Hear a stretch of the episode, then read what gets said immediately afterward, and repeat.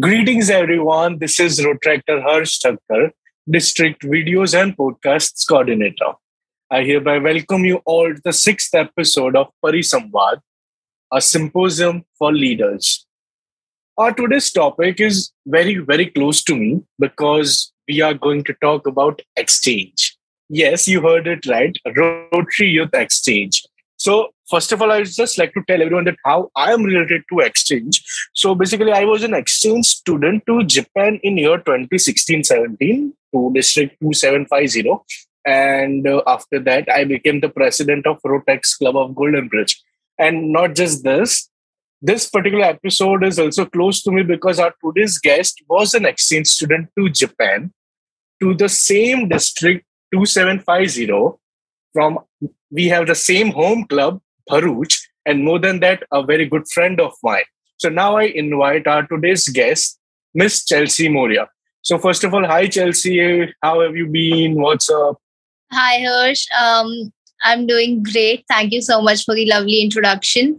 And you forgot we also went to the same school in Japan. Oh so yeah, we, we, we shared the same uh, yeah. school in Japan.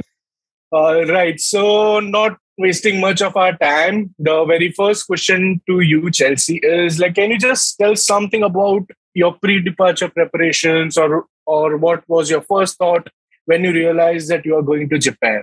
After like realizing I'm going to Japan is a secondary thing, but firstly, I would like to start by how I discovered exchange and how that process went and what was going on in my mind back then. So basically, um, we had a few exchange students from USA in Bharuch, 15, 16. So we had exchanges then, and you guys were applying. So I was like, you know, observing the process. So I knew, yeah, I might like to go, but my dad was very into it that you should go and he signed me up for the program and secondly there was this um, farewell party at the Jinwala uh, house which I was a part of, and that got me really excited. I saw exchangers like, you know, they were a party in themselves. They were enjoying themselves. They did not like you know care about they were new to this place they just came this evening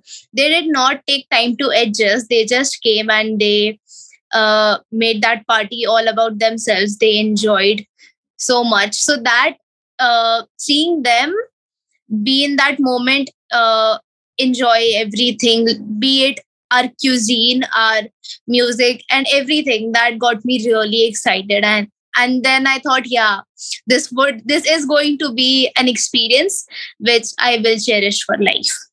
All right that's great. Uh, moving forward my second question to you would be when you were present in that country when you were present in japan how did it change your perspective?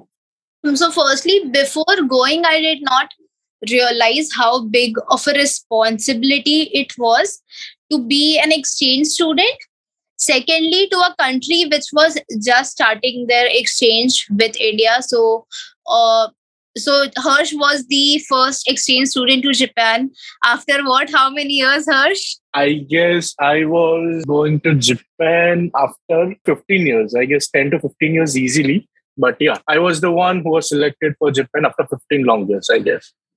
Yeah, so and you had a wonderful exchange, uh, and coincidentally, we shared the same uh, sponsor club and the host club. Totally. So, so I had this like you know great responsibility to live up to everyone's expectation because this guy right here did exceptionally well. Okay he was everyone's favorite in japan. So yeah so coming to that so you don't i did not realize that how big of a responsibility it will be because in japan i guess there are 100 to 110 exchange students and even for Harsh and even in my year i was the only indian and Harsh was the only indian so even the exchangers even the district and uh, your surround your host families your school people everyone may or may not have come across an indian before. So you don't realize this before but they their perspective or their uh, image of india is going to be how they how you treat them how your behavior is. So you have to really watch yourself be really patient and like you know com- calm and composed all the time because I, if I honestly tell you, people came to me with weird, weird questions, which I never thought people because we live in 20th century and a kid coming up to me and saying uh, do you still go to school do indians go to schools on elephants? So i was like no we have roads we have vehicles. So what are you talking about? We live in the same world as you guys do. So that was very weird. Sometimes you just like you know you just get mad at things because they undermine your country a lot. I guess Harsh would agree with me but while you are in india you just say ha india aisa india waisa hai but once you step out of it and someone says even a single word about it you go like ऐसे कैसे बोल सकते हो आप मेरी country के बारे में नहीं and you are like you know तुम्हारा defense mechanism starts on the spot and sometimes you lose your cool okay so I remember this incident that there was this lady I knew and I was telling her that the XYZ companies, leading companies in the world, are led by some Indians. And she did not believe me. I had to Google it and then show it to her. And even after, like, you know, showing it on Google, she did not, she was not convinced. She was like, ha, hoga, ye, wo. She just ignored it. We were having a huge argument that Indians are doing great. We are like, you know, it, India is not just about poverty because there is a lot of major notion that India is just like, you know, a poor, a still a developing country. Um, I'm not saying everyone thinks that, but yeah, a lot of people think that. One thing that exchange taught me and like, you know, made made me learn was uh, I learned to respect the difference of opinion, which I think is a really important life skill. And once you get there once you understand that not everyone has to agree with you uh, everyone comes from a different walk of life. We have different experiences and they speak on their experiences. So there is no harm in that. You can always respect that difference of opinion and put your point forward.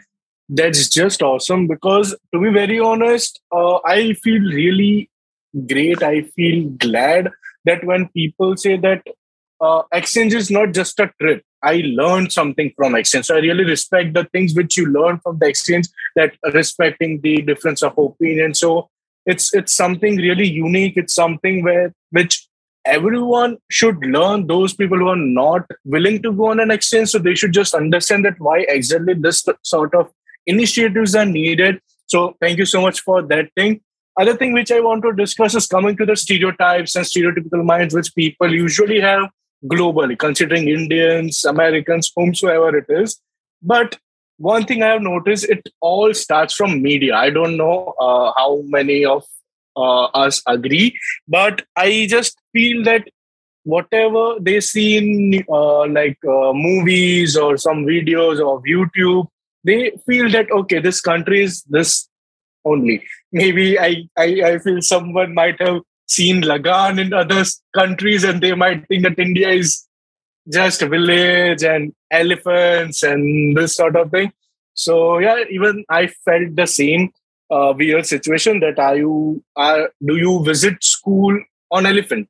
So yeah, I totally relate because we I guess we also share many common friends in Japan exchange is something where you talk where you feel the things and you just relate and you talk about your exchange so this is the fun part of the exchange i believe.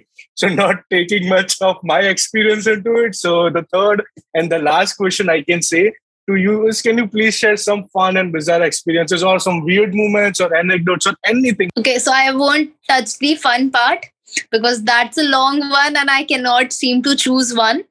But bizarre experiences, come on, we were in Japan. I mean, um, that's also a long list, but I'll start with the common bath that's called an onsen. So basically, um, we landed in Japan. I mean, I landed in Japan. So we had this orientation thing. A long day, okay? We all uh, landed today morning and we did whatever we were supposed to do and everything and at the end of the day you need to take a shower right? You need to take a bath to release your stress because we all were having some 8 to almost at least 15 hours flight.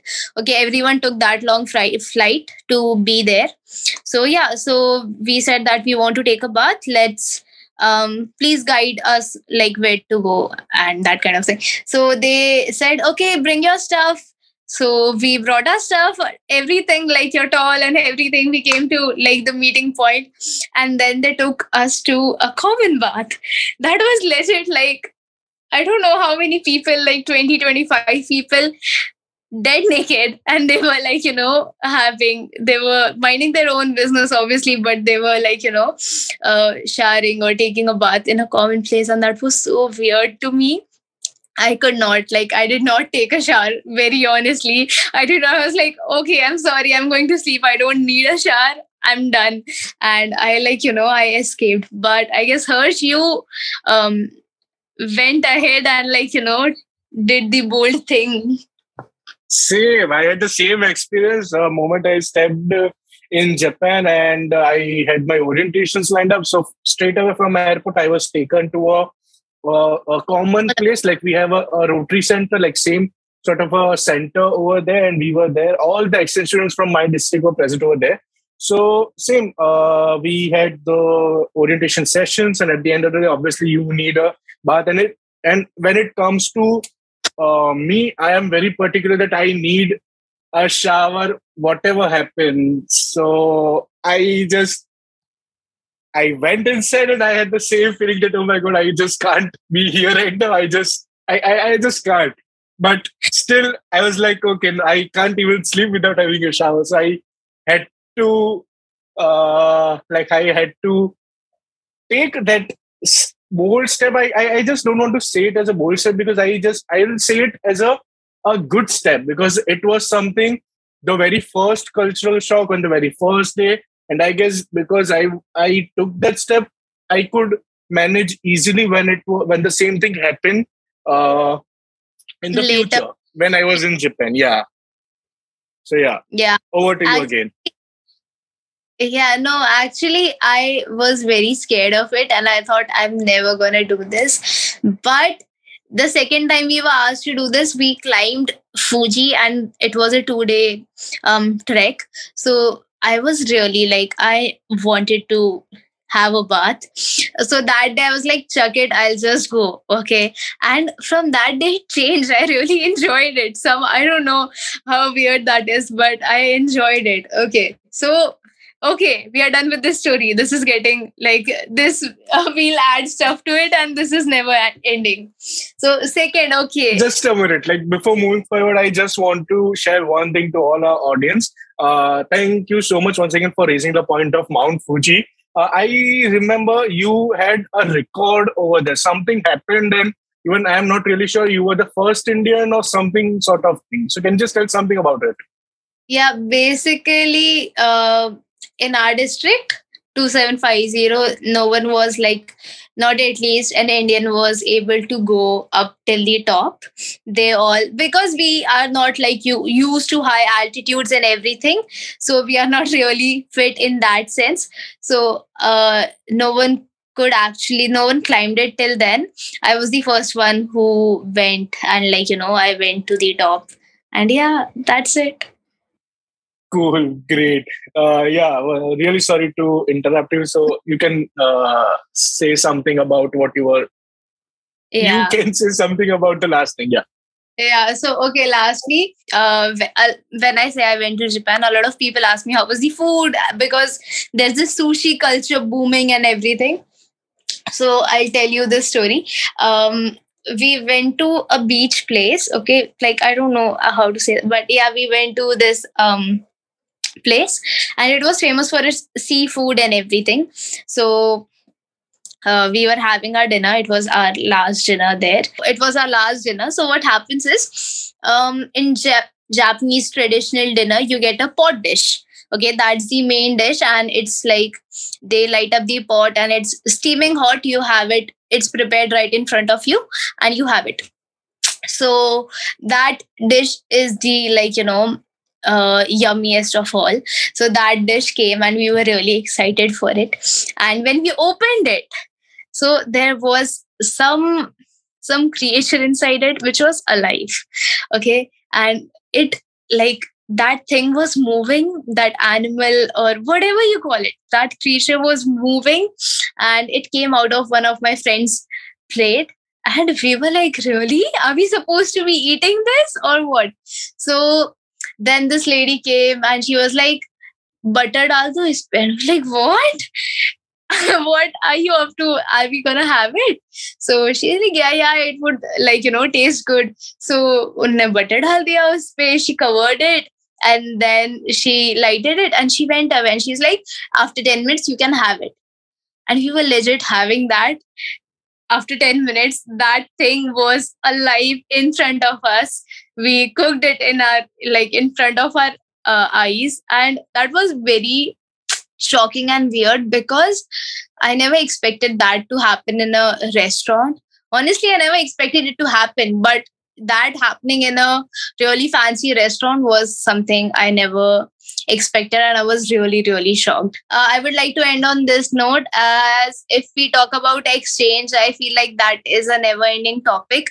We can spend hours and hours, days and night talking about it, sharing stories and relating to it, uh, each other. But yeah, due to the uh, time constraint, let's end it here. And it was lovely talking to you, Harsh. Thank you so much.